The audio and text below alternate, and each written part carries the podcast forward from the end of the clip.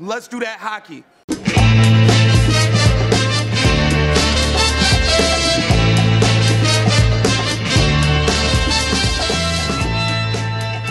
Welcome back to Dobber Prospects Radio. Uh, very excited for this episode because I'm joined by half of the Dobber Prospects Fantasy Hockey League and contributors to Dobber Prospects, writers, scouts, prospect experts.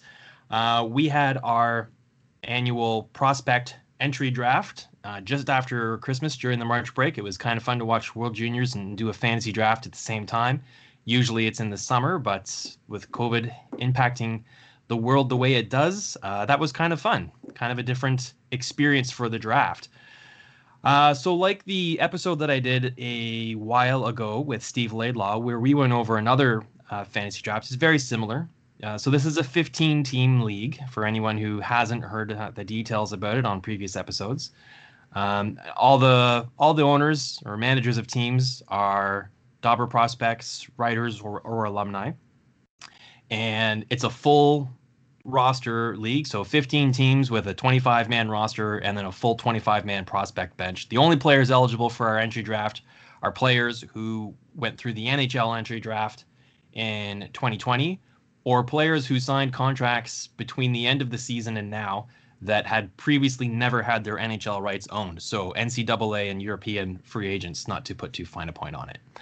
Uh, so with that being said, I'm very happy to be joined by my this is a an epic guest episode. I've never had this many guests on at once, so if there's some technical difficulties, I apologize. But welcome back for a second appearance on the show, Hayden Sobolewski, our Colorado Avalanche owner and Toronto Maple Leafs prospect writer for Dobber Prospects, and the uh, admin of this fantasy league, and he does a super awesome job. Thanks for joining us, Hayden. Welcome. Thank you, Pete. And listeners of this show, I don't think you've ever been on, Will, but they'll be very familiar with your own YouTube sensation show. Will Scouching, the GM of our Minnesota Wild team, joins us. Thanks, Will. Welcome. Oh, you're very welcome. Happy to be here. I didn't know I was sensational. It's true. It's true. Um, also joining me is a repeat offender on the podcast, uh, Braden Olofsson, our New York Rangers owner and prospect writer. Braden, welcome back. Hey, Peter. Thank you for uh, having us. Yeah, man, this is going to be fun. Uh, okay, so first time, long time, Dave Hall. He is our Columbus Blue Jackets uh, owner and writer. Dave, welcome to the podcast. Oh, it's my pleasure. Thanks for having me. Right on, right on. And another first time, long time, we have um, Mark Hillier. Angry Puck, known on Twitter. He's our Edmonton Oilers guy. Uh, he owns the Oilers. Welcome, Mark, for joining the podcast. Hey, uh, Pete. Thanks for having me on. Yeah, man. Thanks for joining. And last but certainly not least, the latest addition to the league, uh, we have Nick Kaka, who's how do I pronounce your last name, Nick? Because that doesn't sound right. That's pretty good, actually. Kauka is how you pronounce it. Kauka. Okay. So Nick is our Nashville Predators owner, and he just joined the league as an expansion team, which was a lot of fun. So we did our expansion draft process before this all started, and uh, you know, with the Seattle Krakens coming up, and it looks like I might be poised to take over an expansion team in another league as well. Nick, I might have to come have you come back on, and, and we can talk all about fantasy hockey and expansion drafts. That could be a fun episode too. Uh, but thanks for joining me today. We're going to talk about our draft. So without further ado, let's get to it. Um, it was a 15 round draft, and I think everyone who's on the call had a, a first round pick, fortunately, which will mean everyone's involved. Uh, the first pick was owned by the New York Islanders, uh, and they're not represented on the call, but no surprise there. They took Alexis Lafreniere first overall. Um, I guess the way our league scoring format goes, it's uh, it's a rotisserie head to head, so it's categories that count. Um, and for forwards, it's goals, assists, plus minus, power play, shorthanded, um, penalty minutes, hits, blocks, and face-off wins. Um, so based on our scoring format, in the other league that I'm in, very similar format, he went first as well there. But um, Steve said he would have taken Byfield first overall. So I'll just kind of throw this out wide open to anyone who thinks that um, that they, they had a different player in mind if they had the first overall pick? Go ahead, anybody. I want to know what what Will would have done with the first overall pick because between him and I, we talked quite a lot about the second overall pick, which obviously you'll get to next, Pete. But I'm curious what Will's thoughts are here. Oh yeah, I mean, I I look at Quinton Byfield is a bit more valuable in this league long term, but uh, I mean, my team is. I've I've been trying to tell myself that I want my team to be like a contender for the last couple of seasons, and I'm not sure Byfield pushes that. But I mean, the hits, the face-offs, um, that is a factor that will certainly come into play for him. I don't know how much Lafreniere is going to be throwing his weight around or blocking shots. I don't think he's going to be taking many face-offs. Like he's going to be a valuable offensive guy, but uh, I mean, it was a much close. I think it would have been a very, very close one. With honestly, the the interest from second overall was more about taking whoever didn't go first. Uh, but getting third ain't so bad. Right. I uh, I probably would have taken Lafreniere first overall too. Um, I'm not sure how much he'll move the needle on the um, peripheral stats like hits and face-off wins because you know he's a winger as opposed to a center. Um, but you make a good point there that he'll be contributing right out of the gate. Um, that's the expectation, anyways. That was the same thought we had with Kaapo Kakko and, and Jack Hughes last year, and they didn't really move the needle either. Um, does anyone think that Byfield's going to play in the NHL? So before the draft, way back early COVID stages, I had uh, Craig Button on, and, and we were talking about how Byfield should go back to the OHL because um, he hasn't really dominated at any level yet. And I still stand by that. But the only caveat here is there might not be an OHL season for him to go to. So if there isn't, I guess obviously he stays with with the Kings. Um, does anyone else see any other um, potential outcome for for Byfield going into the season? I, I would think in in any kind of regular season, Pete, that we'd see Byfield get his, you know, half dozen games or whatever, right? And then in in what we're dealing with now with the truncated season, um, I almost wonder if that that makes uh, the circumstances kind of uh, lend lend themselves towards Byfield playing, you know, an extended audition up until when his entry level slide comes into effect in LA. And obviously, the the main factor there though is if, if he's going to be able to contribute and and prosper in Los Angeles. I don't know. All right, Braid. Well, you you had the second overall pick. Uh, and let's so let's just get right to it here. You you picked Byfield at second overall. Um, bit of a no-brainer there, right? So if he went first overall, would you have been disappointed? No, I wouldn't have been disappointed getting Lafreniere at, at second overall at all. No.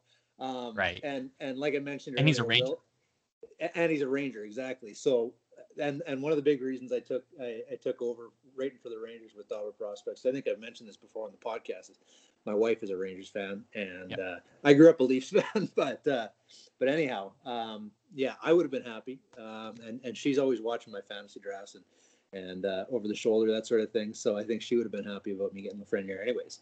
But well, if your wife's um, if your wife's a Ranger fan, you are too. It's like that scene in Pulp Fiction where Sam Jackson's like, "My wife's a vegetarian," which yes, pretty much makes, makes me a vegetarian. Me a vegetarian. yes. So, um, but in in the real world, I ended up here with uh, with Quinton Byfield, and I've got no complaints um, in in that choice either. Um, that being said, I don't, I didn't have any requirements or expectations um, for Byfield to play this year. Um, I would have made that pick, you know, if if Los Angeles had even come out and said um, out of the gate that that we're going to be sending Quinton back to uh, the OHL uh, right after they made the selection. Um, obviously, that wouldn't happen, but um, I would have made this selection either way. Um, that being said, uh, Will and I did have a, a few talks uh, leading up to the draft about trading this pick. Um, and I don't know if I would have had the balls that he did to pick Rossi at third, but that probably would have been the guy that I'd have been after. Um, if I could have ended up somewhere in the five slot, six slot, something like that in the draft. Um, so I think Will did really good, but um, also also took a, a, really big swing there at, at, three. All right. Well, spoiler alert: third overall, uh, Will Scouch, Minnesota Wild, um, picks Marco Rossi. So going into the draft, a lot of the um, analysts and pundits on TV and podcasts were saying that Uh, it's a clear cut first overall. It's Alexis Lafreniere, and then it's the closer race is between second between Tim Stutzle and Quinton Byfield. And Will goes ahead and jumps to Q and takes Marco Rossi, who kind of fell in the NHL draft a little bit. Uh, I think he went ninth overall to um, Minnesota, and Buffalo taking um, Jack Quinn, his Ottawa 67's teammate, ahead of him. Bit of a head scratcher for for most people, I think. I guess that's the kind of thing that happens when a franchise fires its entire scouting staff leading up to the draft. Um, so, Will, let's talk a little bit about why you like Marco Rossi right here so much. Is it because of the the scoring and the fantasy slant that we put on it, or if you were an NHL GM, would you have also taken him before Tim Stutzle or Lucas Raymond? Well, on my personal list going into the draft, he was at three for me. Um, Stutzle and Raymond were not far behind, but when it comes to fantasy, especially in this league, my hunch is that it's more likely that Marco Rossi plays center for the Minnesota Wild. I think he could play center for them this year. Like all you got to do is look at who they have in, at center, and you know, even if the team wins one game this season, uh, I'd rather him sort of grinding it out in the NHL and learning how to play there and play as a center. And I, I think that's more likely for for Rossi to play center down the road than it uh, than Stutzle would. And so you know the, you need centers in this league for sure. Uh, it certainly helps. I think Marco Rossi throws his weight around a lot more than Tim Stutzle, a big issue that I had with Stutzle last year. Now he was playing against men, granted, um, but you know just needs to get stronger, which is a big thing for him. But he's not known for really throwing his weight around a whole lot. Um, you know, Marco Rossi is going to be a center, so the opportunity of blocking shots on a team that isn't likely to be extremely talented in Minnesota, you know, it all just kind of added up. Plus, I've got brand loyalty. I am the Minnesota Wild, um, and so you know that that you know can't lie if that didn't factor in. But uh, the big thing with him is just a two-way game, all around, just so so talented. Uh, goal scorer, but also a playmaker. Um, you know, and then also just a natural center. So kind of, you know, like I think at the end of the day, Stutzle might score more points in his NHL career, but in terms of value in this league specifically, uh, I, I kind of went with my guy. Yeah, I think I'm with Braden. That is a that's a ballsy pick, but I don't disagree with it. Um, and you know, if if I owned Minnesota Wild and had the third overall pick, I probably would have gone with the brand loyalty as well. Uh, kind of funny that way. Um, there's no money involved in this pool, right? It's just it's just bragging rights. So you really don't have a lot on the line to lose here. It's not going to cost you hundreds of dollars if you screw up a pick or a trade here and there. Um, and it's really fun to to have the guy that you like to cheer for. And so I don't think Rossi was a stretch. That being said, um, I think Tim Stutzle has a higher offensive pedigree, maybe. Even hard to hard to really say that because Marco Rossi, you know, led the CHL in scoring um, last last season, uh, and he is. I think he's done with junior hockey, and I think he's he's poised to play in the NHL this season, or or was. Uh, apparently, he got injured. Um, so let's let's talk about the guy who you picked over him. Uh, Arizona Coyotes were up next. Uh, Keith owns them, but he's not online. Uh, he took Tim Stutzle. Does anyone want to chime in on this that we haven't heard from yet? Maybe like uh, Nick or Dave or Mark. Would how do you guys rank the the top four? Because that's where we're at right now. Does, does anyone have it a little bit different? Would you have picked someone different in there? Let's try Mark. Uh, yeah. Okay. Um, well, uh, first of all, I just want to say, uh, you know, this was my first draft, and uh, as you guys know, my strategy in the first few rounds was to not draft. Um, that pick at number three was originally mine, or not originally mine. I traded for it, and uh, won the lottery. Moved from six till three, and I had been talking to Will about that pick, and I was pretty sure he was going to take Rossi with that pick, and I thought about it myself, um, but I prefer to get a guy that's a little closer to um, the NHL. Although although Rossi may play this year, and uh, I mean, despite the the injury that was um, announced, I think today, but uh, I traded that pick to him for Cody Glass um, because I think he's going to have a better opportunity sooner, although maybe not a higher upside in the long run. So yeah, and Stutzle, I think that uh, he might be, um, you know, in the short term, the better choice between Rossi and and and Stutzle. Um, I think if if I had have kept that pick, I probably would have went Rossi as well, um, because I think uh, centers are probably more valuable in our league, and I'm not sure that Stutzle is a center, and Rossi I think is probably going to have a really good uh, chance to take over um, the number one center spot in Minnesota pretty soon. So that's that's probably I probably would have went with Rossi as well, but I was also okay um, trade making that trade with Will. That's an interesting trade. So the third overall for Cody Glass uh, with the Vegas Golden Knights. So it's it's I guess you could argue that Cody Glass is a little bit more NHL ready at this point than than Rossi. I mean, we're not sure if Rossi's going to make the team or not, or go back to. Uh, I guess he's aged out of junior because he's a late birthday, right? Um, or he could have Well, gone to. I think he's on record saying he's either going to play in Switzerland Pro or in in North America Pro, but I don't think it's like NHL or Switzerland. Right. I knew it was. I knew that there was some reason why he'd ruled out another year of junior hockey. And let's be frank, um, he doesn't really need to play junior hockey anymore. He's kind of he kind of dominated last year pretty hard. So there's not really any reason for him to go back. So make some make some money, play pro hockey. Um. So okay, so let's get someone who who wasn't involved in that trade. Uh, let's go to to Hayden. Who how do you how do you like that trade? Who do you think both sides win? Is it a little too soon to tell? I thought it. I think there were a few more pieces in it, but I can't remember them. But obviously, the main parts of it was Rossi for Glass. I feel like most people wouldn't have made that trade or traded away the pick just because you have a little bit more ownership and a little bit more excitement. Like when you get to choose who the top end player is you have, when you have a pick that high, you know you're getting someone special. You know you're getting someone that is going to be a big part of your fantasy team for a long time.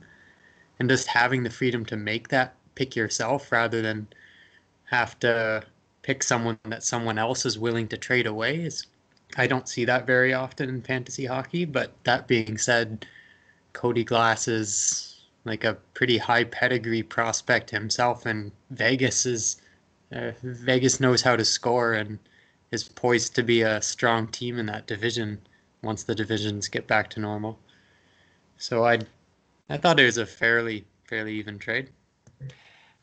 drafting is definitely fun. Uh, I enjoy being involved in fantasy drafts. That's really the main reason why I'm in fantasy hockey leagues. Um, but I do believe that if you're trading the third overall pick just before your entry draft starts, its value will never be higher, right? Like I think you might be able to to win that trade. Um, I'm not saying that it was a win. I think this is a pretty pretty square deal it's hard to tell when you're trading green bananas uh, which one's going to taste better in a few years. But uh, that was an interesting an interesting trade. So we got Lafreniere, Byfield, and Rossi all going in the top three. So Tim Stutzle um, slips to fourth overall, and he's picked by Arizona. So that's not much of a shock there. Um, and then we go to Columbus, who we've got on the horn. Dave picked Columbus uh, fifth overall. Uh, Dave, why don't you explain to us your draft strategy with the guy you picked? So mine was pretty easy. Um, for the record, I, I really wanted Rossi. I was hoping he'd fall to five, even though I secretly knew he wouldn't. But uh, so thanks for that. Uh, but my strategy was pretty easy. Uh, I just actually took over Columbus this summer, and I actually cleaned house quite a bit. I got rid of a lot of minor contracts. So my draft strategy is quite easy. It's just basically pick the best available guy. And uh, for me, it was easily Lucas Raymond. Um, especially, I, I'm pretty good. I'm good in the goaltending. I got Shesterkin and Samsonov, so I'm quite happy with those young guys. And I was I was happy with my center as well. So I think right wing Lucas Raymond was a pretty easy uh, decision for me. Um, Okay, you just mentioned something that I, that I want to talk about. You Okay. talked about your your team needs, and we're at the fifth overall pick. So at this point in the draft, is anybody looking at like how much value do you put on filling team needs versus um, going with Dave's strategy of, of, picking the best player available. So Dave just said he just takes the best player available. Um, what do you like to do there, Mark? Uh, well, I, I, think it depends, I guess, on where I think my team is, um, what my what I think my chances are, and um, you know, if I like, you know, what I need. So, um, yeah, I mean, like I guess it depends. It all depends on the the exact situation there. So I think my team is, um, I I think, ready to contend right now, um, and didn't have a lot of holes to fill. So um, I I would draft uh, current year uh, draft players. I wouldn't be going after uh, uh just like filling a hole with uh, with a a big contract or something like that. Right. I misspoke at the intro when I explained the league. Um, I lied. I said the only players eligible for this draft are entry draft guys and previously unknown players. That's that's inaccurate. I'm confusing my leagues. Sorry about that. You could also pick any unknown free agent player. Um, and with only 15 teams and it's a hard salary cap, there's a lot of of star players who are very expensive um, but star players who are unowned and were available for the draft. Now, not a lot of teams have cap space, and it's a hard cap league, so you, you can't just drop players to make make your cap work. Uh, you got to be really careful and selective, and that aspect of our league really puts a tremendous emphasis on cap value. Um, Hayden, what would you, what do you think about uh, in the top five picks of the draft? going for best player available versus um, you know team need? Well, unless you've made a pretty big trade, if you're picking in the top five, that means your team probably sucked last year, and you should probably be going for best player fired. available. um, not wrong. No, it's not it's, wrong. Not, wrong. It's we have a very competitive league. We don't often get teams like tanking or really sucking. But like my point still stands. If if you have a pick that high, you have it for a reason and the top player, you can't pass up a chance for a top player. If you personally feel there's a big gap between like the best center available and the best right winger available, you shouldn't worry about where he's gonna slot in on like what eligibility Fantrax will have for him going forward. Yeah, fair enough. Um, uh, the couple of leagues I'm in, bottom feeder teams have traded away their their first round picks. Um, so there are some pretty good teams that have you know top five picks in some leagues, but I think in in the range we're at here, these guys they're a bit of a no brainer. Um, their upside just far outweighs the immediate dividends you'd get from guys who are otherwise available that just don't have the same sort of projection that that this caliber of player does. Uh, so the next guy picked was Boston Bruins uh, owner um, Mason Black. Um, he picked Alexander Holtz, New Jersey Devils winger. Uh, he was, you know, the other, the next best player. I think. I don't think anyone would kind of have any qualms or arguments about Alexander Holtz going six overall. Would anybody see it differently? Nope. So that moves us on to our expansion GM, Nashville. Uh, Nick, so you had the seventh overall. And so here's a good opportunity to talk about positional need versus best player available. Because as an expansion team, you probably had some positional needs. Is this a thought that crossed your mind, or was this a decision you had to make, or, or the guy you picked was he just no contest? This is who I'm taking. I, I think it was kind of just no contest. I guess going into it, and taking a look at some of the drafts from the league in the past, trying to get a sense as to the value of players and like how everyone spoke before about you know how high do available free agents go with uh, with heavy contracts and the points they can produce, um, and then just looking what I was able to piece together uh, pre-draft uh, with the expansion. Um, I think I think this is sort of almost automatic. I kind of thought that Askarov would be there at that spot um, in, in, any in any case. So and then and it's a, also a nice kicker too that I'm writing for Nashville, so that just makes things just that much more uh, that much easier to follow. Um, Yeah. But I have a, I have, a, I have a, a couple okay goalies in the minors right now, but it uh, it's nice that uh, there's a there's a high ceiling for him, and I can just kind of make that pick right now for my goaltenders for the future, and then just turn the page on that and uh, go into next year's draft and just focus elsewhere. So it was kind of automatic. I was really hoping he'd be there, and I I, I figured he would be. Um, if Holtz had slipped, I think I was looking at him too.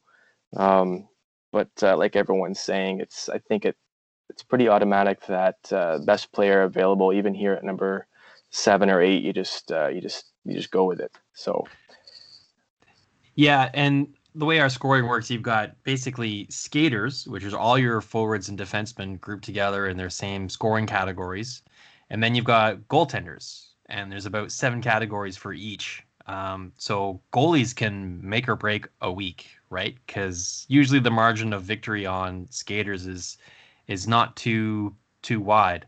Um, and then the goalies, you only have one or two, and they have about fifty percent contribution to your to your week's victory or, or loss.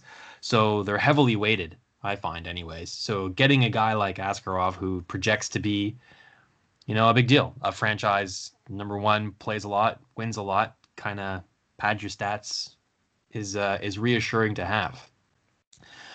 Um, the next guy picked was Carolina. Um, Joki Nevalainen. He picked Cole Perfetti, Winnipeg Jets. Uh, I really liked that pick. I thought that was uh, the way to go, which at that point, the top eight, this, that was kind of the first tier for me. And then there was a big drop off after that. Um, and then Will's up again. He's got the ninth overall pick. So, Will, at this point, were you shocked or not shocked by anyone that was that was picked, or were you thinking, man, I wish I would have had the eighth instead of the ninth overall pick? Or are you happy with Yeah. your guy? I was pretty happy with Lundell. I think there was a period where I was talking to a couple of people about moving back, um, and it was basically contingent on, you know, none of Holtz, Perfetti, or Lundell being available at nine. I mean, Drysdale crossed my mind. Um, I don't know how much value he's going to provide. Same goes for Jake Sanderson, um, but uh, Anton Lundell for sure. Uh, again, it's the center thing for sure. That's one big thing. Um, part of it is like seeing him play this year and what I saw last year. Uh, so there's a lot of things that sort of came together there. I think Florida is gonna, you know, based on how they drafted overall, I think they have a pretty good looking future. Um, and so, you know, all these things all coming together, I think Lundell, you know, may not be the most uh, efficient. You know, again, similar to Rossi, not maybe a guy that's going to score 80 points a season, but uh, certainly a useful player that's going to drive up a lot of useful uh, data in this in this league that should help me, you know, do stuff. How do you feel about picking Lundell after the World Juniors? Because I was thinking exactly the way you about Lundell, exactly the way you just said, where he's more of a two-way guy. He's a center. He'll have some immediate dividends, but I thought that his ceiling was maybe a little bit limited offensively. And then in my World Juniors preview episode with Marco Pombino, um, we pontificated that you know playing in Liiga against men, that's that's kind of what his role was. Um, and then at the World Juniors, he was the number one center, and I was like, so this is going to be an opportunity for him to kind of, you know, flex his flex his offensive muscle a little bit and and show that he's got some some skill and can score some goals, and he did exactly that.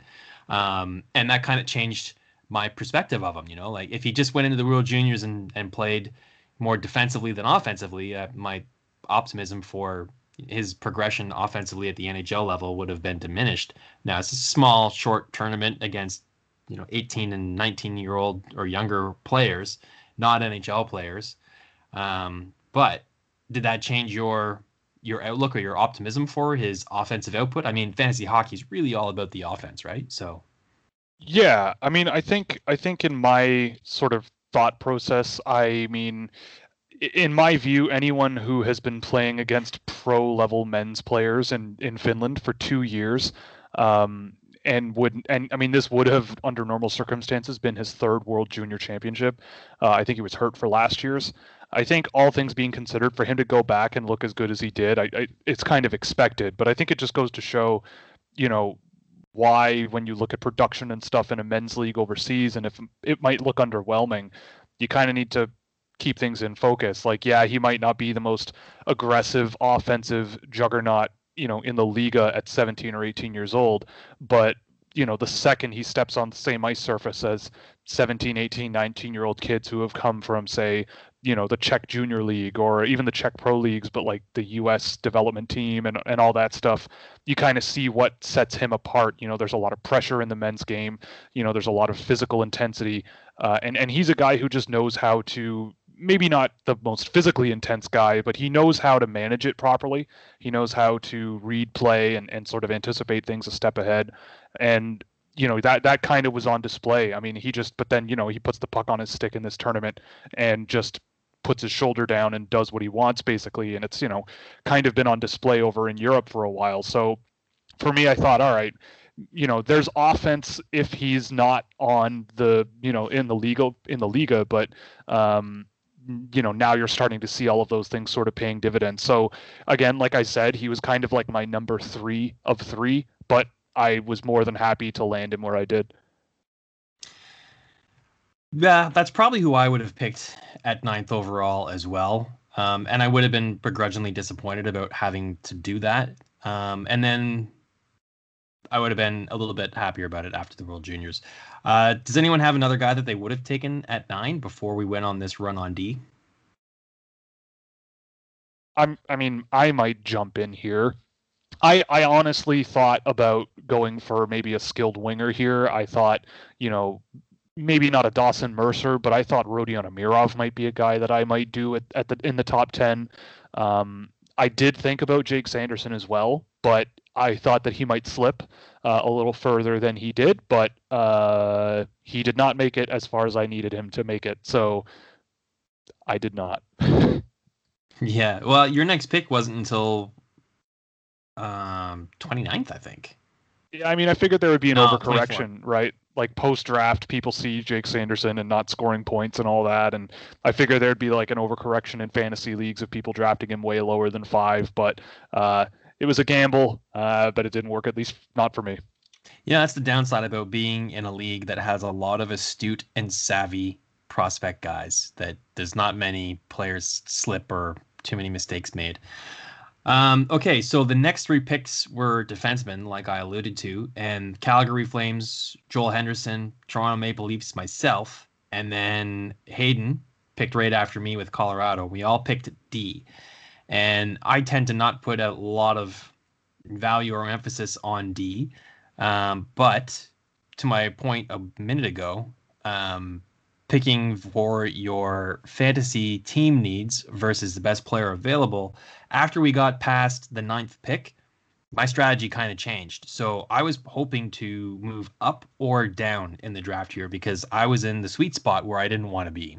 I either wanted to be in the top nine and get one of those blue chip prospects, uh, or I was kind of hoping to trade down and improve my assets. Or my, I had a lot of draft picks. I had more draft picks than I had roster spots for. So trading, you know, the 11th for two seconds didn't really make a lot of sense because I couldn't fit them in, and my team is kind of really feeling the pressure of the salary cap, and I had a, a position to fill on defense. So that's why I went with the player I picked. But Joel picked just before me, and he took Jamie Drysdale, Anaheim Ducks. Um, he was the consensus by far and away, and it's not even close, top ranked defenseman at the start of the season last year. And lo and behold, he was the second player picked at the NHL draft right after Jake Sanderson. Uh, but we kind of flipped that around here for for our draft.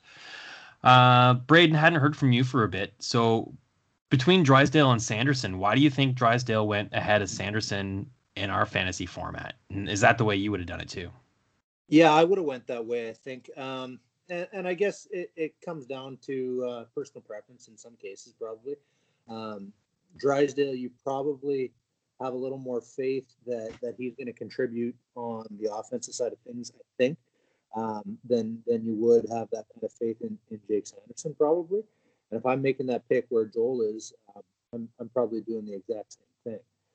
Um, where, and that by that same token, I think you can probably rely on on Jake Sanderson for some of the more peripheral stats. But um, as we found in in this league, I think those peripheral stats are a lot easier to come by um, by claiming a guy on waivers or or or um, just through the free agent pool um, that that has a nice small cap hit.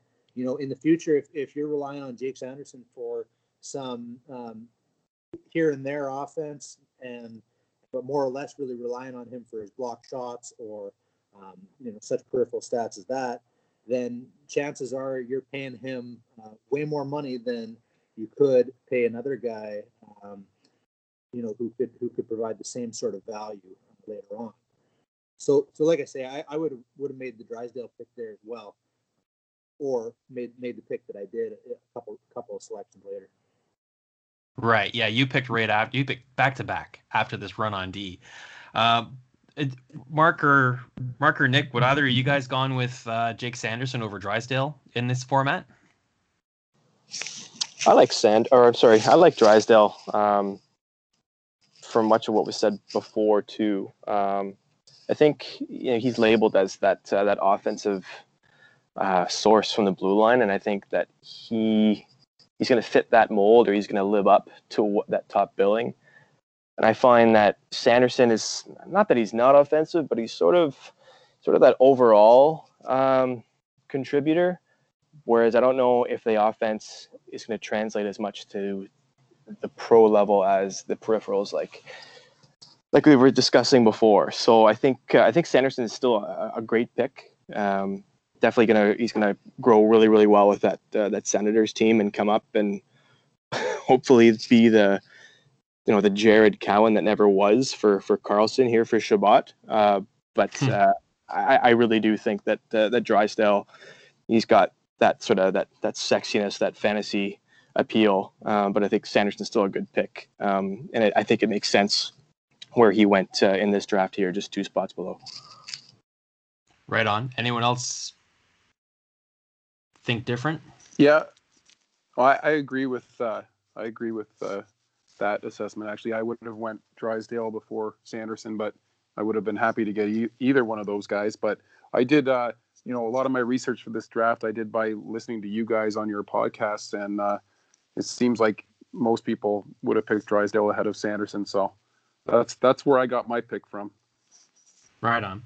So right in between those, um, it was my pick. Uh, Toronto Maple Leafs at 11th overall. And on my previous episode, like this one with Steve Laidlaw, we kind of mocked my my dad for for picking Mikko Lehtonen um, in the first round. Uh, you know, he's a free agent signed with the Toronto Maple Leafs, coming over from the KHL. He had a really good performance last year and started this year really strong in the KHL too, scoring like a point a game, led the league in defense scoring last year. Um, so as I mentioned, I had a, a positional need here, um, and he comes in on an entry level contract. So I'm hoping that he can contribute in a top four capacity with the Leafs this season, making you know the the league minimum or a really really affordable entry level contract. Um, so that was part of my reasoning with going with this one. There's the the brand uh, loyalty as well as uh, as Will pointed out. He's a he's a Maple Leafs player, and I'm running the Maple Leafs team in here. Um, but another you know sentimental part of it, uh, in between these drafts, uh, I suddenly lost my dad. So this pick was sort of a, an homage and an honor of of him. Uh, it just made it an easy pick. Uh, wasn't able to trade down, wasn't able to trade up, so I was like, yeah, screw it. I was going to take the pick. So that left Hayden at 12th overall, and he kept the D run going. Hayden, how disappointed were you that you didn't get Jamie Drysdale? I was a little disappointed. Uh, similar to what you said earlier about how that top top eight or top nine was kind of the blue chip guys, and so I was really hoping one of them would fall. Didn't happen. And then I had talked to a couple of different guys about trading down because, like, like just like you said, we are in that sweet spot where I wasn't really feeling like I was getting the value that I wanted out of that pick, but that's just how it goes as soon as you're out of that top tier of or top couple tiers of guys. But there wasn't much of a market for trading down. the top guys I wanted were already taken, and it came down to we hate it as fantasy prospect watchers, but for better or for worse, a player that is taken fifth overall is going to get every opportunity to succeed in their organization, and that's why I went with Jake Sanderson. Um, I I agree with the talk earlier. I would have taken Drysdale over him, but that didn't happen. But I was still kind of happy with Sanderson. I do think he's going to get a big role on the Sens in a couple of years. He looks like a, a smart player, and even though his upside isn't isn't what I would have really hoped for in a first round pick in this draft, a t- this is a rotisserie pool, multi category. So everything from points to plus minus to penalties to shots to blocked shots to hits. And having a big minute defenseman that can fill every single category a little bit, but even if they don't fill any particular category a lot, is still good value. So I I took Sanderson. Was anybody kind of shocked that I took Mikko Lehtonen 11th? Well, you were talking about me making a ballsy pick with Marco Rossi. I mean, I like Mikko Lehtonen, uh, and I think I mean he'll play. I mean, I, I think that's that's pretty clear. But uh, yeah, I mean, I, I, I does he turn out to be the 11th best player coming coming out of this specific fantasy draft? I don't think there's a Nope. I think I'll, I, I'll I answer think that. Nope. well, I mean, I think there's a I think there's a chance. I mean, there's a bunch of guys that might never play and might not play for another two years, but you're going to get a guy who's going to step in. So I think there's value there. Um, it's it's a bit of a different line of thinking, but when I saw that come off the board, I went, okay, you know, and just I mean, moved on with my life immediately. But it it was interesting. yeah, there's no way I would have picked him if I had a top eight or nine pick, but because I didn't. Um, I didn't feel like there was anybody who had you know franchise upside left in the draft. So yeah, I explained my reasons why for for doing it already. So I won't I won't double dip on that. Uh, was anybody did, else kind of blown away? I did think Lehtonen was going to go in maybe either at the end of the first round or in the middle of the second round at the very latest because like you alluded to, he's on a super cheap contract and he's going to slot in right away. So he's going to have a tangible effect on our pool. And there's a good chance he's going to get a look on like the second power play unit. So we might even get into that power play category of our multi-cat scoring. So I don't think that was an unreasonable pick to make between the end of the first round and the middle of the second round, assuming you have that spot in your six defensive like roster spots to fill. Would anyone else have taken him in the first round? Crickets. I don't think I would have, but uh, yeah, maybe second, maybe second for me, but sure, second. I'm the new guy, so I'm still trying to figure this out. But what you said earlier makes sense. Trying to fit him into the cap and getting a player like you can step right in. I think that makes sense. All right, so that's the top twelve, and now we got back-to-back New York Rangers picks. Uh, Braden, you're up with two picks uh, of the last three in the round. So why don't you break us down, break break us, walk us through your train of thought on on how you broke these picks down. Yeah, so the, the both these picks are kind of burnt vividly into my mind. Um, I was I was slightly uh, occupied at the time that I was making the picks, so I remember going through my queue and and looking, and I know that I had both these guys uh, right near the top. I can't remember if they were exactly in that order or or what. But um, I knew I was going to make the Dawson Mercer pick if he was available here for sure. Um, I'd seen quite a bit of him over the last year, um, both just in, in, his in his QMJHL competition, but also in the uh, Canada Russia series. I was really impressed with him in that series, so I knew I was going to make that pick. Um, and that being said, the second one where I, I took Anthony Duclair um, was not a foregone conclusion for me. Um, you guys have already gone through the fact that there was you know a certain list of players up till about the eight, nine, ten range that uh, that you guys would have been happy picking. And I, I, I had a had a pretty good idea that those were going to be the guys that were gone.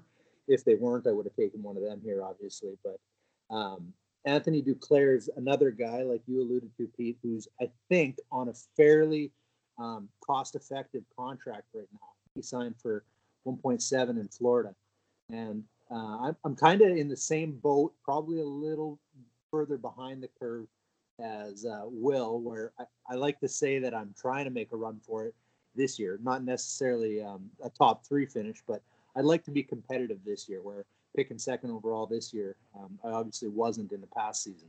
Um, but getting a guy like Duclair on that fairly affordable contract, um, I think I'm going to be able to, um, you know, slot in some further depth into my lineup.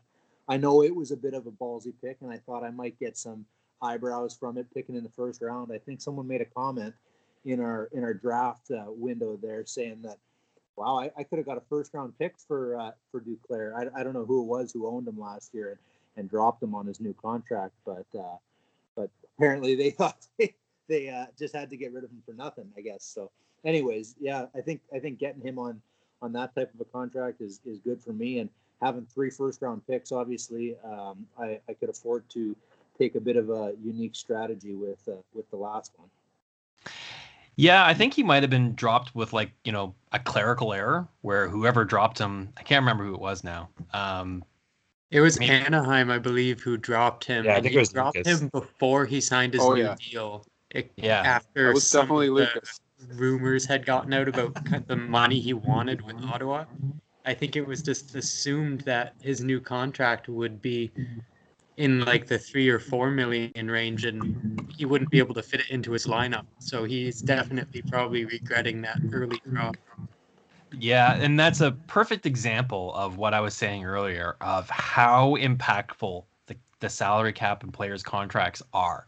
Yeah, any player that's got more than, I don't know, four years of term on his contract better be under 30 years old and better be elite.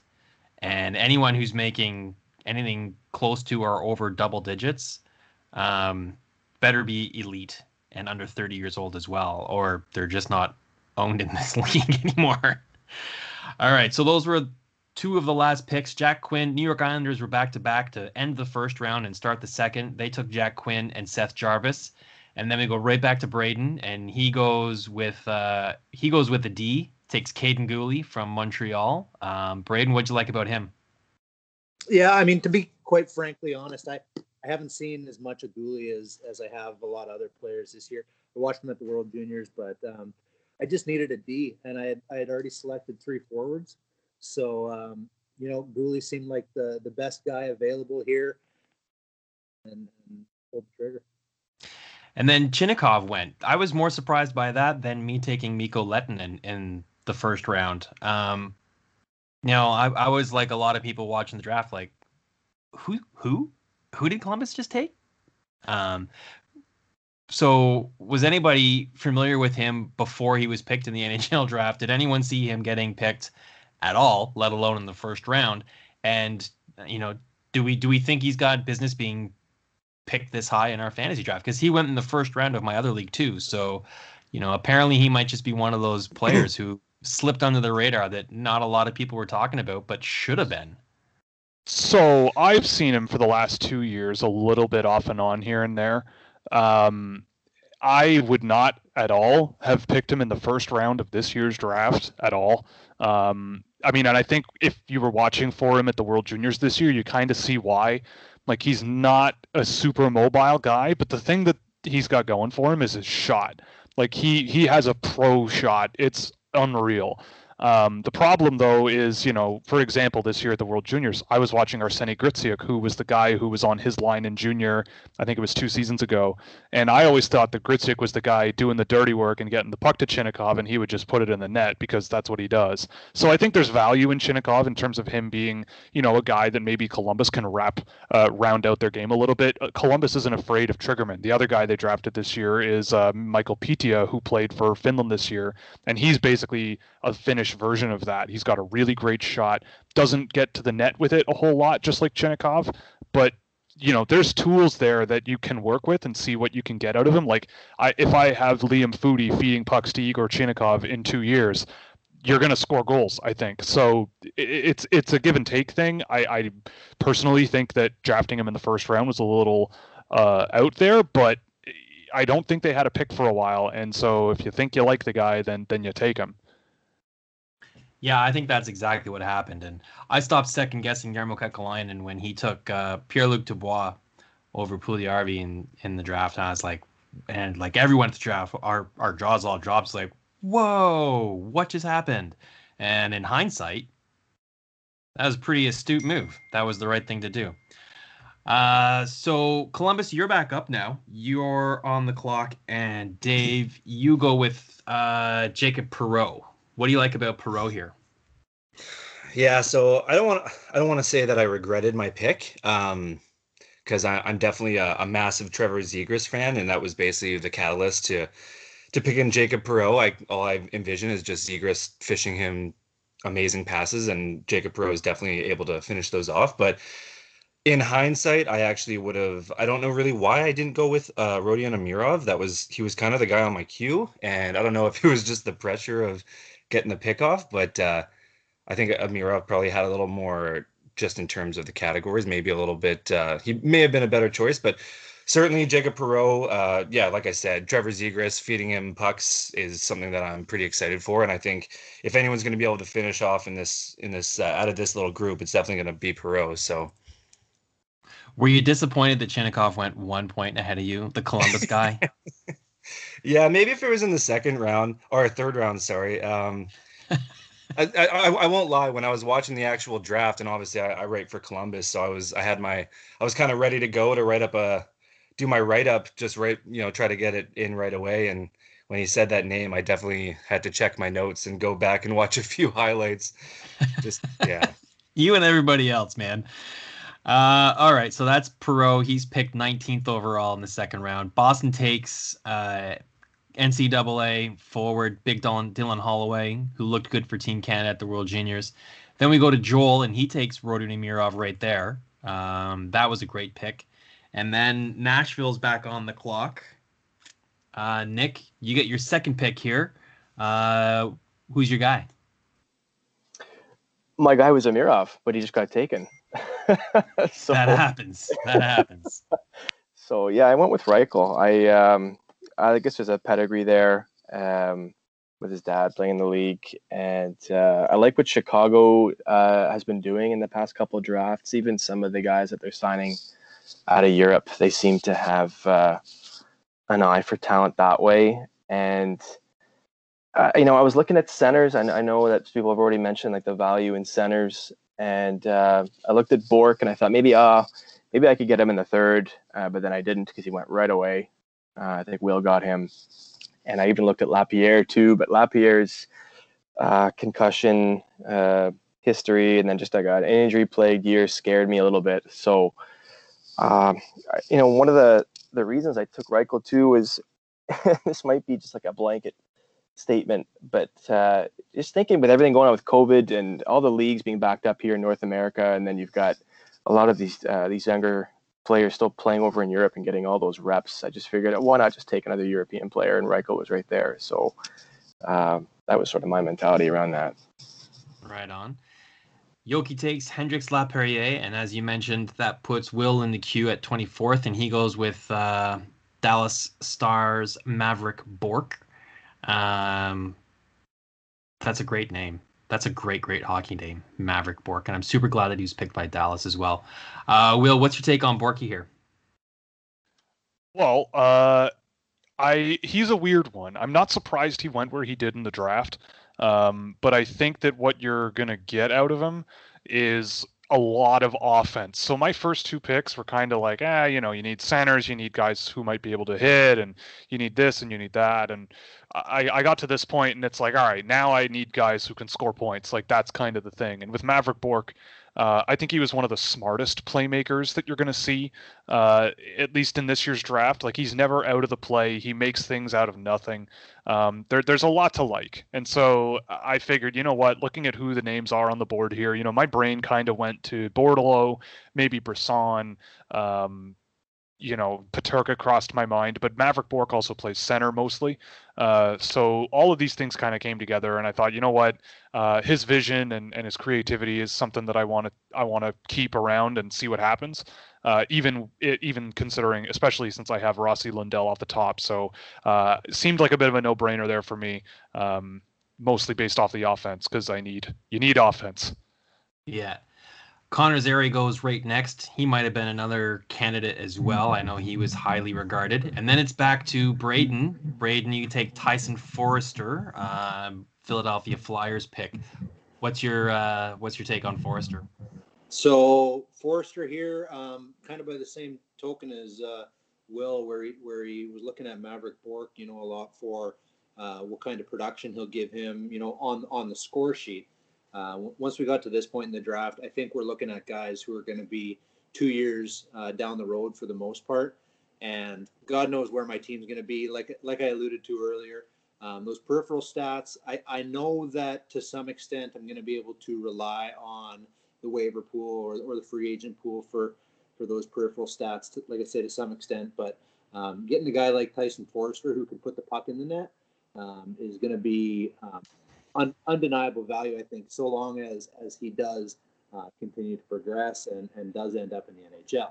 Um, like I say, two years away, probably two to three years maybe, uh, until we're getting that kind of production out of him. But um, that's that's kind of the uh, the strategy that I had there was that it needed to be someone who was going to be able to put points on the board because otherwise um, it's you're, you're kind of uh, relying on on projection and the fact that uh, a player might you know just be uh, putting up peripheral stats. And Hayden, you wrapped your draft up with this next pick. You only had a first and a second, uh, and you picked Brendan Brisson, Vegas Golden Knights. Um, how do you feel about your draft with only two guys? I was trying to get some more picks in the late rounds in the fourth and fifth. Well, I actually had deals in place that fell through that I don't want to get too sad and mopey on this discussion, but I mm-hmm. wish my draft was longer than it was. But I was happy to get Brees Brisson here. Will mentioned him in his kind of short list a couple picks ago, and he's just a, a good looking centerman that looks it's like adapted to the NCAA really well. And we're late enough in the picks now that these are guys that have good upsides, but there's the chances are there that these guys might not make the NHL or might even be 50-50 by the time you get by the end of the first round or into the second round of the NHL draft. So you want to take guys that look good and have upside, but also look realistically like they could be NHL players down the road, and you think have a chance of doing that. And everything about Brisson so far makes me confident that in three or four years he could be an NHL player on Vegas. Yeah, I like him. I think he's got some upside for sure. Um, so disappointed you only had two picks in the draft. Um, and then Columbus, Dave, you had five. So you went with um, Lucas Raymond at fifth, and then Jacob Perreault in the second round at fourth overall. Then you had uh, third, a fourth, and fifth. You went with Noel Gunler, William Wallinder, and Rasmus Andersson. Couple of D to round out your draft. How do you feel about all the guys you got, all five of them? Well, Noel Gunler is my my boom bust. Um, you know, who knows if he Carolina had I, I liked Carolina's draft, but uh, actually I, I wanted Merritt here, and I sh- this was another one. So both my second round and my third round, I kind of I went back and forth who I was going to pick, but I ultimately went Noel Gunler. Just you know that shot is just unreal in hindsight, like I said, because I already have Perreault, who's a nice trigger man, I probably should have went another route. But I liked Gunler from the get go, and I just decided to stick to my guns. Um, in terms of the finish off D, that's the one thing that went. obviously I got. I had some scoring that I I picked up, so I definitely had to switch it up and go some D. And I just feel Will, William Wallinder, even though he's a couple years, you know, down the road, I just thought he was a, a nice prospect. Um, that was available out of the out of the crew. There wasn't too many available, so I thought he was a pretty easy pick. And Rasmus Andersson was a, you know, he was my one free agent signing, and uh, I don't know. I think he has I think he has good potential to to make some noise this year. And he was a pretty cheap option for me too. I don't have a lot of a lot of money to work with, so I thought, uh, yeah, I thought he was an easy pick for me. Yeah, he was cut loose his new contract. So what is he making? Like four point five for about five or six years or something in that neighborhood. Yeah, yeah, yeah, something around there. And also, I knew that I probably wouldn't. I know Joel would probably want him at some point, so I knew I probably wouldn't get him in the waiver wire. So I thought I'd just go. Right. So my take on D and, and leagues like this is uh, four about four million bucks is kind of like my threshold. Where if I got a defenseman on my roster that's making four million bucks, he better be a superstar. So Rasmus Andersson, not a superstar, but he is only 24 years old, and with the term that they gave him, he's probably going to evolve into their number one defenseman. Um, so while 4.5 million might be kind of kind of a lot for him this year or maybe next, but I think he's really going to grow into that contract nicely, as opposed to some guys who sign six-year contracts. It's the back end that really kills you. Um, so this is a really curious, curious player. He's available in my other my other league too, and I'm I'm eyeballing him. Um, what's what's anyone else's take on on Andersson here? Hayden. Where's Joel? Well, I think it's the pick is aging well now that we see Andersson uh, getting tried out on Calgary's top power play unit in training camp. So that's looking good. Yeah, we need Joel to chime in on this one. All right, so that's. Go ahead, Will. I was gonna say, I was gonna say I dropped Andersson, so uh, I'm terrified of that contract, and I need to cap money. So uh, enjoy whoever whoever whoever it was. The it, anyway, whoever's got him, That was me. enjoy Columbus. yeah, all right, have fun. Yeah, that, yeah, that's Dave. pick. So t- tell me about why you dropped him. It, it's all the contract, right? You don't you don't think he's gonna play into that contract? I think a lot of it also was in that. I think it was Hayden who brought it up. Uh, a big thing, or with the Cody Glass trade, I managed to get Sean Walker in that deal as well. Um, and I think Sean Walker, you know, isn't Rasmus Andersson, but he's about half the money. And uh, I also have a lot of young defensemen on the way that might need some space. So, you know, sadly had to drop him.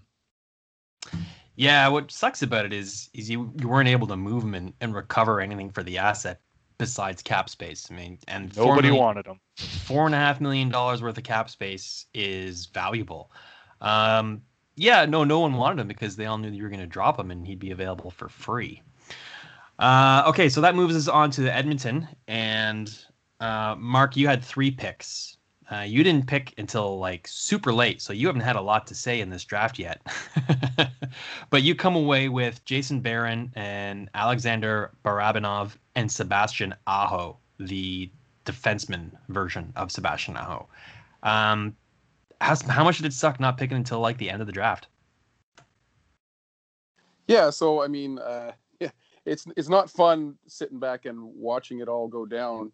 Um, although I did kind of enjoy watching you guys, like um, you know, who you liked and and what you guys did with this draft. But uh, yeah, continuing with the theme, I my strat my strategy was kind of to not draft. I had uh, I had traded my second rounder last season for I don't remember what, and uh, I had also traded my first, which ended up being like the last one of the first round um, in another deal. But then I had gotten, uh, I think it was Anaheim's, I can't remember, but that was the 14th pick.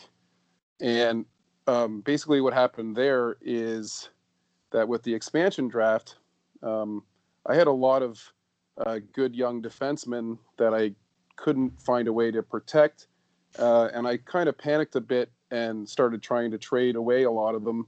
Some of them probably for uh, nickels on the dollar, and and others maybe for, you know, hopefully um, good value. But so I ended up with not a whole lot in the cupboard for defense, um, and I ended up trading the 14th pick for Ty Smith. Um, so the way I look at it, my first round was, uh, you know, Cody Glass and Ty Smith. With so I'm I'm pretty happy with that. Um, and then I had a pick. My first, what would have been my first pick, was in the middle of the fourth round, and I was ready to make that pick, and I don't even I couldn't tell you who I was going to take at that point. It might have been Justin Barron, or it might have been somebody else on my list. I'm I wish I could remember, but uh, Will sent me a last minute deal because he knows I like to make trades, and uh, it was one I couldn't refuse. He sent me uh, Jan Jenik for what turned out to be uh, round four, pick six, so like pick 51. And yeah, he took Daniel Gushchin there. Um, so I'm I'm okay with that. Like I'm a fan of Jan Jenik, and he's close to playing, and the, I sort of uh, tend towards those kind of guys, especially later in the draft if I can.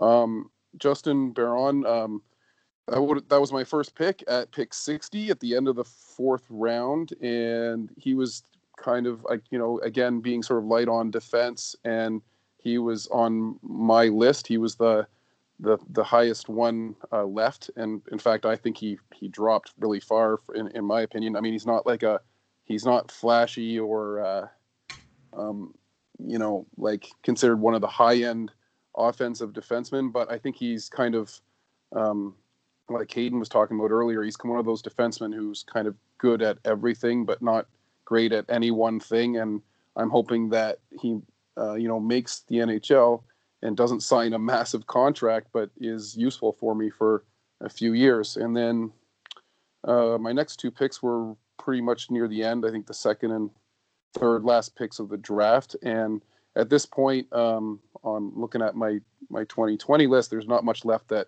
I'm interested in. Um, I'm I'm looking for uh, cheap players that I think could help me this year as call ups, but not a lot of upside. That's that's um, uh, sort of low risk picks that I can use. Um, so Barabanov, you know, right now he's looking like probably a fourth liner, but um, he could contribute in a few different categories if I have an injury or something like that. It doesn't cost a lot. And Sebastian Aho, um, you know, the defenseman, not the forward, uh, he's had, you know, some pretty good. He's been pretty good over the last few years um, and looked good when he had a little bit of time in the NHL and he was really good last year in the AHL. Uh, I don't know that he, if he will or won't, um, get a lot of time um, with the Islanders this year, but he should certainly probably be on the taxi squad. And I think if he if he gets a chance, he could be another one of those sort of all around defensemen that could could help me out on a cheap contract. Yeah, there's some value in in that with having players who are kind of on the bubble of the team, kind of maybe on the taxi squad or wherever, go up and down from the minors. Um, you can move them from your prospect bench to your active roster when they get recalled and sent down. If you're lucky, it coincides with when another player on your team gets injured. They have super duper low salary caps, so you can call them up, move them down, call them up, and move them down if they're in the NHL, um, and fit them in and, and get some games played in in your roster that, you know, if you have it's on the end of the week and you've got no one playing on a Sunday and the Leafs are playing and Barabanov is is in the lineup, then you can you know swap out, uh, make a roster move and, and add him in and get an extra an extra push in your hits category maybe. Uh, so back to Will, Minnesota. You had like eight picks or whatever it was, eight or nine picks. Uh, we went yeah, over a lot of them. Yep. Yeah, you had two firsts and two seconds. So Rossi Lundell, Mavrik Bourque, Thomas Bordeleau. So far, so good. Um, and then the third round, you go Marat Khusnutdinov. Now, mm-hmm. there, there isn't a more polarizing player from the draft class than Marat Khusnutdinov. I, a lot of the, the NHL media guys really love him. And then I noticed that a lot of the prospect writers and whatnot, not so fond. Uh, I'm the the Dobber's Draftcast guys. They don't really like him at all. Um, I Cam has a certain amount of disdain for him, I believe. Um, you picked him 35th overall, so obviously you're more on the you like him side than you don't. I mean, I had him ranked, I think, higher than anyone last year. Um, Cam can also uh, screw off. Um, he is, uh, he's, you know, he is known for being wrong from time to time. Um, sure, but yeah, I mean, with Marat, I mean, I had him ranked really high, but I knew he would be available later. I mean, the big thing with me and him, I mean, now now there's a bunch of centers that I've got off the board in the first few rounds. Um, you know, Marat is a guy who throws his weight around. He is small, but uh, he certainly puts it all out there on the ice. I was very impressed to see him playing uh, first line center for the Russian team this year, even though they didn't do a whole lot. Um, I thought that he had a pretty good tournament overall. Uh, you know not spectacular, but he'll probably be back next year. Um, SKA St. Petersburg seems to really love him. I follow all their Russian language social media just to keep up, and he's all over it. Uh, you know, not that that automatically makes him a very highly valuable player. But um, you know, everything I've heard about him is is so interestingly positive. Again, brand loyalty to the Minnesota Wild. Um, mm. So I, am I'm, I'm just a huge fan of what he brings to the table.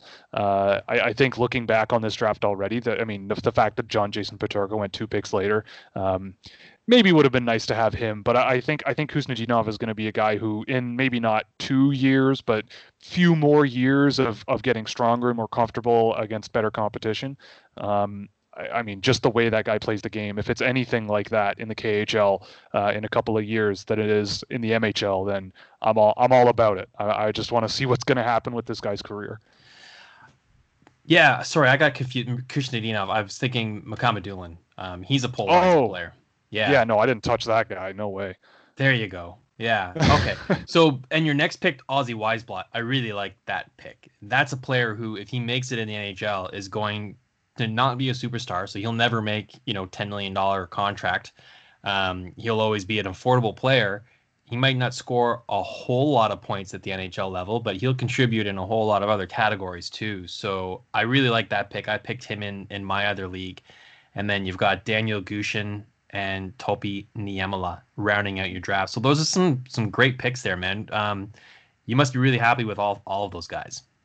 Yeah, I mean, I kind of when I picked the team up, uh, I kind of leveraged people being willing to trade draft picks, and I was kind of in a situation where my team, when I picked them up in Florida, they were just kind of middling and not doing a whole lot. So people seemed willing to hand over picks, and I knew that 2020 might be a pretty good draft. So I kind of stocked up. Uh, a couple of names I liked slipped, and I had some space on my roster. There were some old guys that I managed to to offload, uh, some new contracts that I want nothing to do with. So you know, turned over some roster space, uh, added some guys, maybe one that's going to play this year. And so I, I, thought overall, yeah, it's a lot of picks, but I've got a lot of other guys that are kind of hopefully ready to hit the NHL in the not too distant future. Right. And Nashville, you had like seven or eight picks as well. So, Nick, you did your expansion draft. You had all kinds of room, I believe, on your roster for picks, and you were able to pick up a couple of picks um, in trades and whatnot, probably for taking crappy contracts from guys in the expansion draft. So, you walk away with Askarov in the first, uh, Lukas Reichel in the second, which we talked about, then you went German again and took Peterka. Uh, and you got Luke Evangelista, and then you just crushed my world and took Zayde Wisdom. I thought for sure I'd be able to get him. Um, and Lukas Cormier, and then Luke Schenn. So the interesting thing for me there is you went almost all futures here. Uh, Luke Schenn is the only active player that you selected, and I don't really see anyone out of your draft that is going to contribute right away maybe even including Schenn. Um, so you're definitely looking at all futures here, right? Big time. Yeah, I uh, like I was saying before, like it was. I've never been in a in a draft where you've got so many things to factor in, from futures to current players that are going to contribute, um, and then the cap too. So so many factors. I just I figured I'd keep it simple and just go futures and try and load up uh, on, on on prospects. Um, yeah, the Schenn one that was sort of a panic, a panic move. I didn't want to hold up the draft uh, when that was my pick, and I was trying to just just to squeeze somebody in that had a reasonable contract, uh, so that I could maybe make some more moves in um, in the waivers when that got started. But um, but yeah, I'm, I'm happy with what with what I got. Um, I was definitely listening to a couple of your uh, your podcasts. I think you were talking to Craig Button about wisdom, and you guys were both uh, really excited about him just being a buzz saw and and again all those peripheral stats too. So yeah, I don't mean to burst your bubble, but you kind of tipped me off on that too. But damn but, you. Uh, but, yeah. well, you're gonna have to trade him to me then. That's well, that's all there is to it. So you know I'll you know I'll overpay for him. So um, there's the incentive. There yeah. I, am just gonna I'm gonna throw my hat into that ring too. I was really mad to see him go off the board immediately after Daniel Gushchin. I was hoping he'd slip. No. Uh, so yeah, I'll be in those trade talks too. I think. yeah. Well, have a look at my roster there, pal, and uh, and pick someone off my prospect bench or whatever that you like. I got I got lots of good players. You know, Dmitry Timashov, looking good on the Islanders. I, if you want a Nashville guy, I'll give you Yakov Trenin for him. So This is Maybe- not a free advertising space, Peter. We need equal uh, We can- volume can if talk. we're going to get to shout as about all of our trade bait in We'll- our we'll talk offline. You're right. We'll talk offline. Uh, okay, so then we got two more teams left to ana- analyze their draft. That's me and uh, Braden. So Braden, you had a bunch of picks too, man, and you had three in the first round and three in the second. So we kind of covered most of your picks: Byfield, Mercer, Duclair, Guhle, Foerster, Braden Schenn, and then you had a third and a fifth. You go Vasily Ponomarev and Joe Jumbo Joe Thornton in the fifth round. How excited were you about your draft, man? You were very busy. You made all kinds of trades, all kinds of picks. You were all over this draft. Yeah, yeah. Looking at looking back at it, kind of in aggregate, um, I, w- I was all over the place. Really, I was. Um, I, I I'm happy with it though. I got I got two of the guys, two of the prospects that um, I really liked watching in the queue over the last year um, in in Dawson Mercer and and Ponomarev. so uh, that that makes me happy as far as futures go. Um, and then, uh, kind of in contrast to that, uh, like it, like we talked about earlier, I, I picked Duclair at the end of the first round and finished the draft off with Joe Thornton. So two guys on uh, fairly affordable one-year contracts that, um, by the looks of it, right now are, are both uh, in training camp lining up on on their respective team's first line. Um, I don't know if Thornton's still there, but I, I, I saw here yesterday that Duclair's uh, slotting in right next to uh, Barkov and Huberdeau. So um, if if those um, you know stand pat like that, I'll be uh, ecstatic about about how I came out of the draft um, in terms of like I say, both futures and uh, current players that that are going to contribute on on affordable contracts for me. It's a fine draft. I really like that Dawson Mercer pick. That's who I picked in the first round in my other draft. So that leaves uh, one last team to review. Myself, I went Maple Leafs heavy. I'm not. I'm not. Not gonna lie. I'm not ashamed about it. And I only had uh, the first round pick, Mikko Lehtonen, 11th overall, and then late late picks, 50, 56, and 71. Uh, and I went Wayne Simmonds, kind of the same idea. Cheap player, fill in my uh, my forward roster, I'd let some guys go. Uh, cheap contract, peripheral stats. Not expecting him to score double digits goals this season, but uh, he could have a pile of hits and a pile of penalty minutes. And I think the Leafs might stick him in front of the net on the power play, so he might get a few power play points as well. Alexei Melnichuk um, rounded out my goaltending depth. I was a little thin, and I have um, uh, Bishop in goal. So if there's any chance that he can come in and and wrestle a starting position away in San Jose, it's it's not out of the realm of possibilities with the competition that he's looking at. And then I rounded out my draft with uh, with the Leafs long-term prospect and Roni Hirvonen.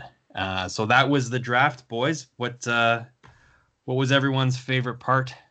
Fantasy strategy? How did your fantasy strategy work out for you? Is a better question.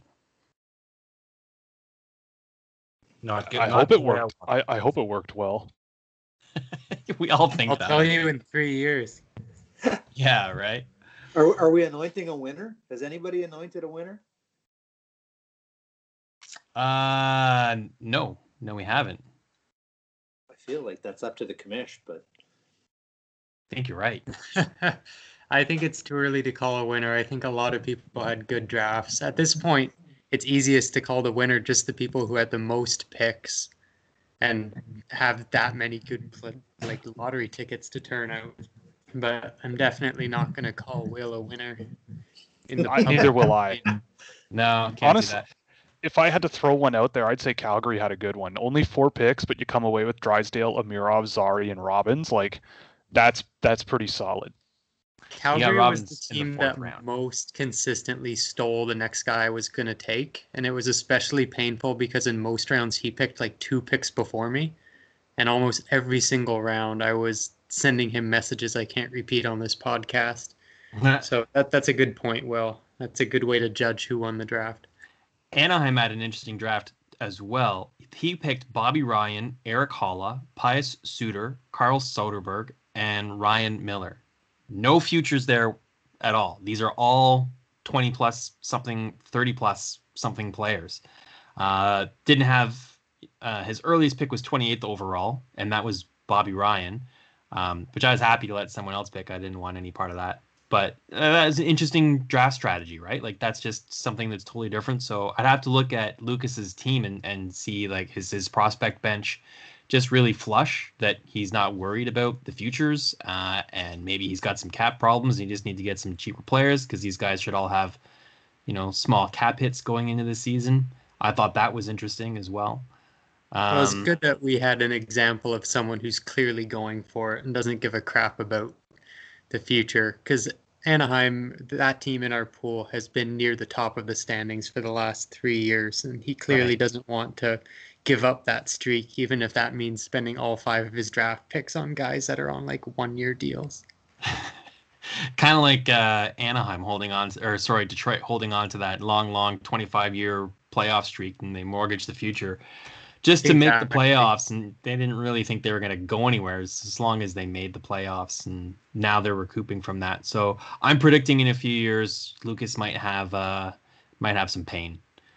We'll Lucas, see. if you're listening, Peter just said you're not going anywhere. No, no.